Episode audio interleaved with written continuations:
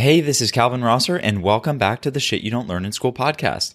Today, I want to introduce you to my system of reading nonfiction books, which will allow you to understand, retain, and apply more of the information that you read through books. And that may sound like a boring topic, but as a nerd like me, I think it's pretty interesting. And I think it's a crazy valuable skill set in today's economy and just for your life, reading books and understanding information. If you can do that, you can do many, many things and keep growing. So let's get to it.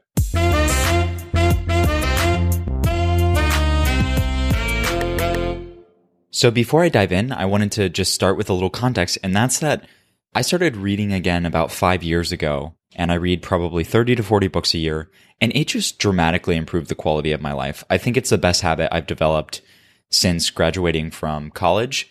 And the reason for that is because I've learned so many things that have helped me in my personal and professional life through reading. And they've just overall made me a better person, a more effective professional, and someone who can learn fairly quickly and just adapt to a pretty fast changing world. So I think reading in general is an amazing habit to develop. You can read for many reasons. Today I'm going to focus on reading nonfiction books and a system to help you do that more effectively.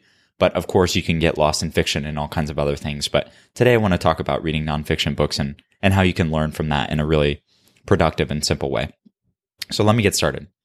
The first and most important thing of reading books, selecting a book. And when I first started, I had no idea how to select books. I didn't know how to navigate which books I was interested in. I didn't even know what I was interested in. So I took a few recommendations from friends. And after three or five books, I think, you know, two landed home and and a few of the others didn't. But I realized through reading a couple of good books, wow, this stuff is really powerful.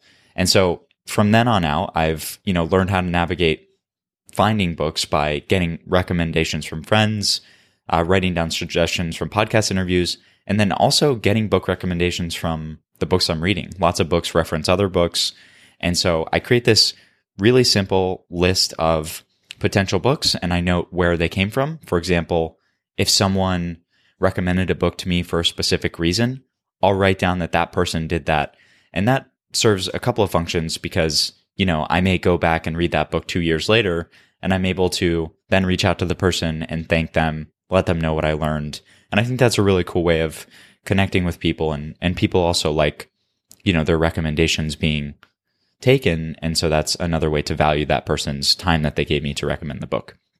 So I have this list of books and then the question becomes, you know, how do you select from the books? I read three or four books at a time, so I can be a little bit less selective at times.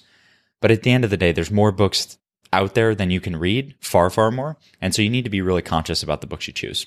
I always start from the, the question of what am I interested in right now and what, what are the problems that I'm trying to solve? I found that with nonfiction books, if I'm interested in a topic and it's related to a problem I want to solve, I'm going to be much, much more engaged in the book and retain a lot more of that. So this brings me to step two of the process, which is setting your intention. Your intention is, you know, the reason you're reading the book. So are you doing it for entertainment? Are you trying to forget your life? Are you trying to learn a new skill? Do you want to solve a problem? Do you want to relax before bed? There's all kinds of things that you can do. I typically go the route of picking books that will help me learn a new skill or solve a problem in my life or just explore an interest. And once that's clear, I select the book and I understand why I'm reading it. And that's just super powerful because it guides the lens through which you read it. The next step is preparing to read. This may seem silly, preparing to read. You can just pick up the book and, and dive in. That's fine, but if you want to retain and apply the information you consume, there are a couple things that you can do beforehand that might help you. One of the things I do is I listen to a podcast interview with the author. Often authors go on book tours to promote their book. So I can hear from the author's perspective why did they read the book? What are the key lessons that they want you to learn? And like who is this person? What is their story? And that kind of helps you just understand the context of the book, but also it starts to prime your mind so that you can understand and absorb what you're about to read.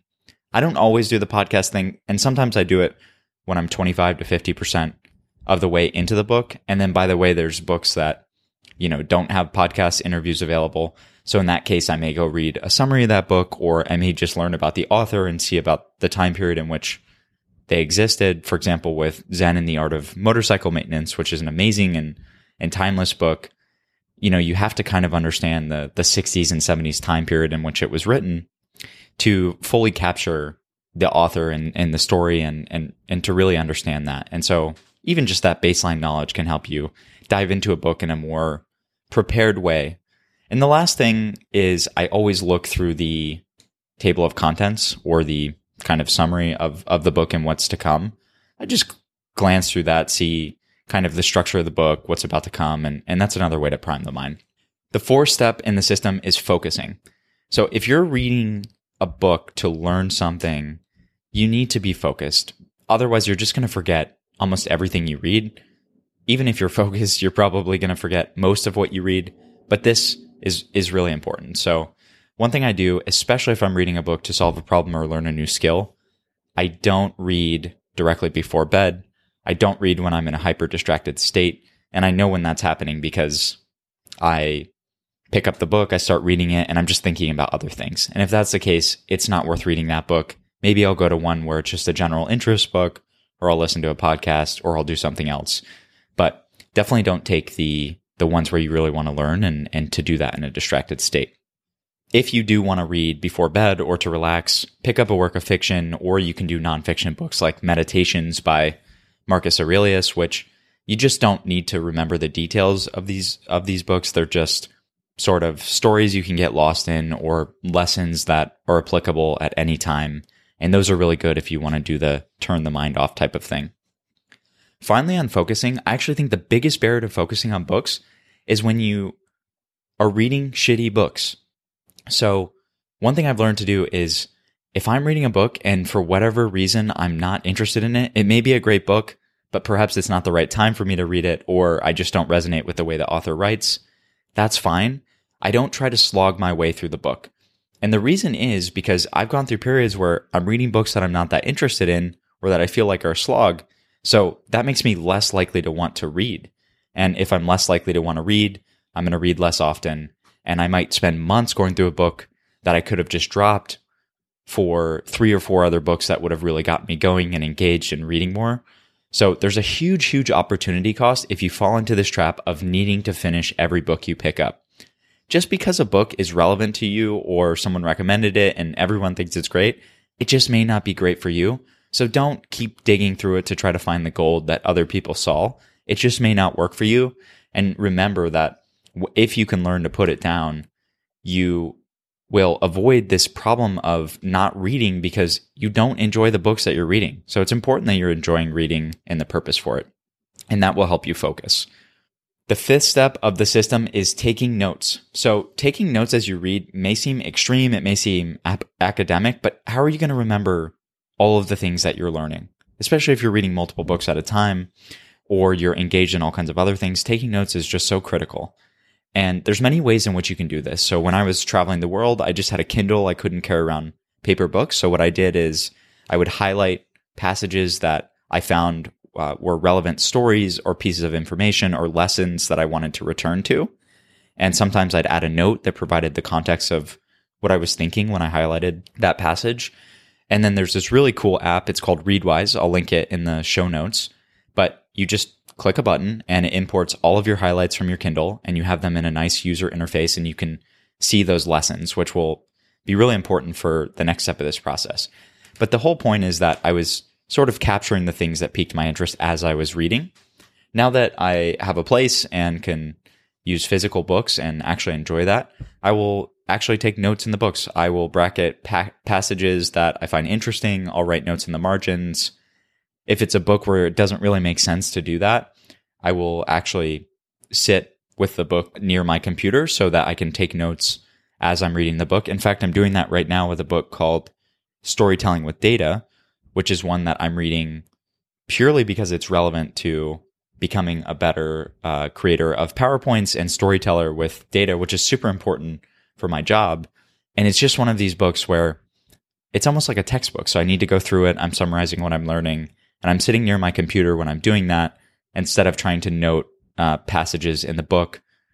And that, that so happens to work well here. So you'll find the way of taking notes that makes the most sense for you. But the point is, is that you're capturing your ideas because later you're going to return to them.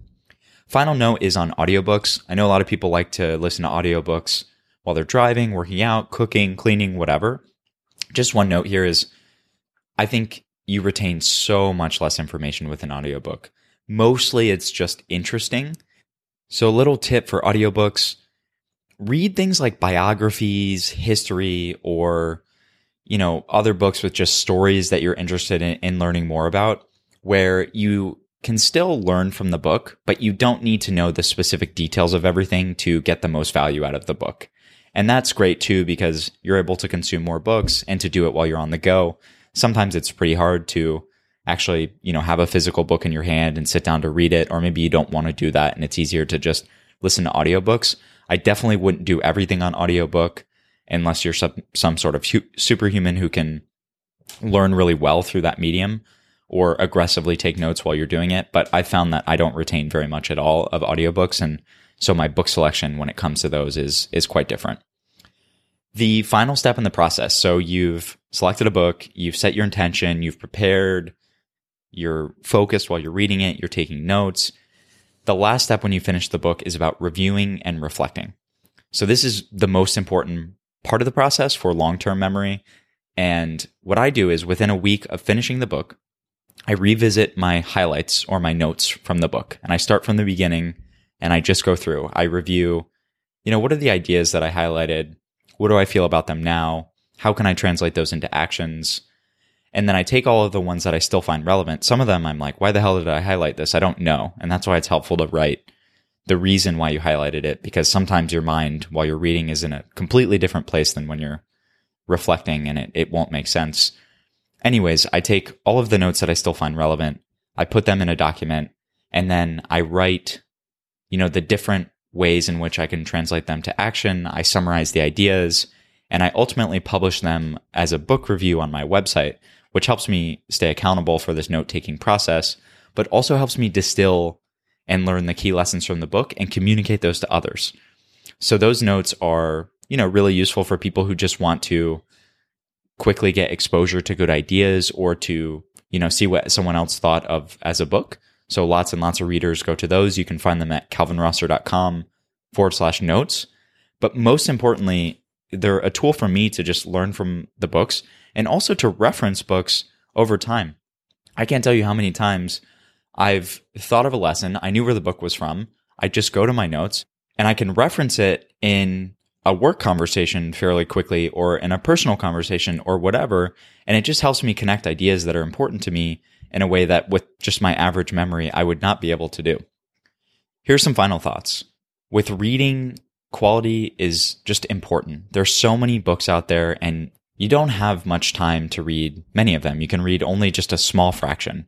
And so I would just focus on getting the most out of the things that you read.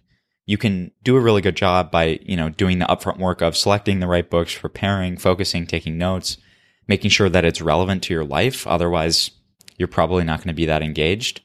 But from time to time, you're going to come across a book that just isn't that interesting for you. So discard that and go to the next one. Also, avoid the tendency to race from book to book. You can never get to all of them. I know a lot of people who start out on their personal development journey, they get sort of addicted and they're trying to read the next book and the next book and the next book because they want to get all the ideas. Here's the reality. It's, you know, 90% of the ideas are communicated within a small subset of books. And it's about how you understand those ideas and how you can apply those to your life. And so I would not race from book to book seeking answers. If you feel like you're doing that, it might be good to just slow down and think about what you've learned so far, maybe where the gaps are and focus on that but also to just go out into the world and apply the lessons that you're learning. I think in today's world, there's no more valuable skill than being a good learner. And reading books is one way to be a good learner. I'm a generalist in my job and always have been, and I just enjoy getting a diversity of experience and exposure to different projects.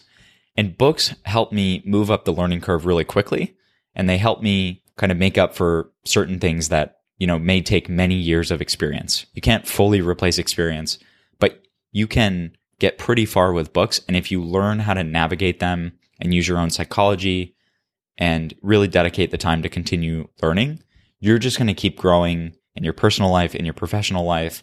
and you're going to learn from people who are much smarter than you and who had different life experiences. And that is just so incredibly useful. Most of the smartest and most successful people I know are pretty avid readers. And, you know, we all go through phases and cycles. If you're not reading for a month or something because you're busy on actually working on your project or whatever it may be, that's fine. But continuously getting exposure to ideas through reading, it's just, I can't recommend it enough. So I'll include all the resources here in the show notes. You can find the episode at calvinrosser.com forward slash podcast. If you enjoyed this podcast, I also have an article that outlines this full process in detail. If it's helpful to see it in writing, I'll put it in the show notes for this episode. Also, if you enjoyed this resource, definitely subscribe to my weekly newsletter. It's called Life Reimagined, and it's all about how to improve the quality of your life, learning about how to read better and learning how to learn. Those fall within that framework, and you'll get more ideas and resources in the latest podcasts in that email. And that's the best way to connect with me as well. If you have any ideas or you want to chat, you can always email me through that newsletter. And that's it. So thank you so much for tuning in. Happy reading and happy book selecting. If you ever have recommendations, definitely send them my, my way. I'll add them to my list and I'll let you know when I get to it. Thanks so much.